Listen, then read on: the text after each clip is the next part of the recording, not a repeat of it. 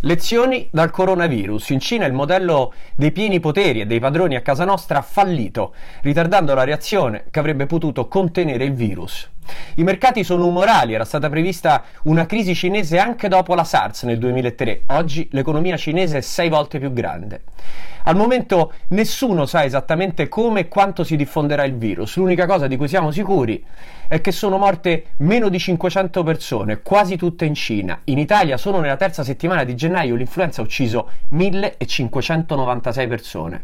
L'altro giorno ho rifiutato un tavolo vicino a una coppia di cinesi e non solo io. Più tardi mi sono vergognato di me stesso, vittima di quello che al momento è un'epidemia social, o meglio un'infodemia.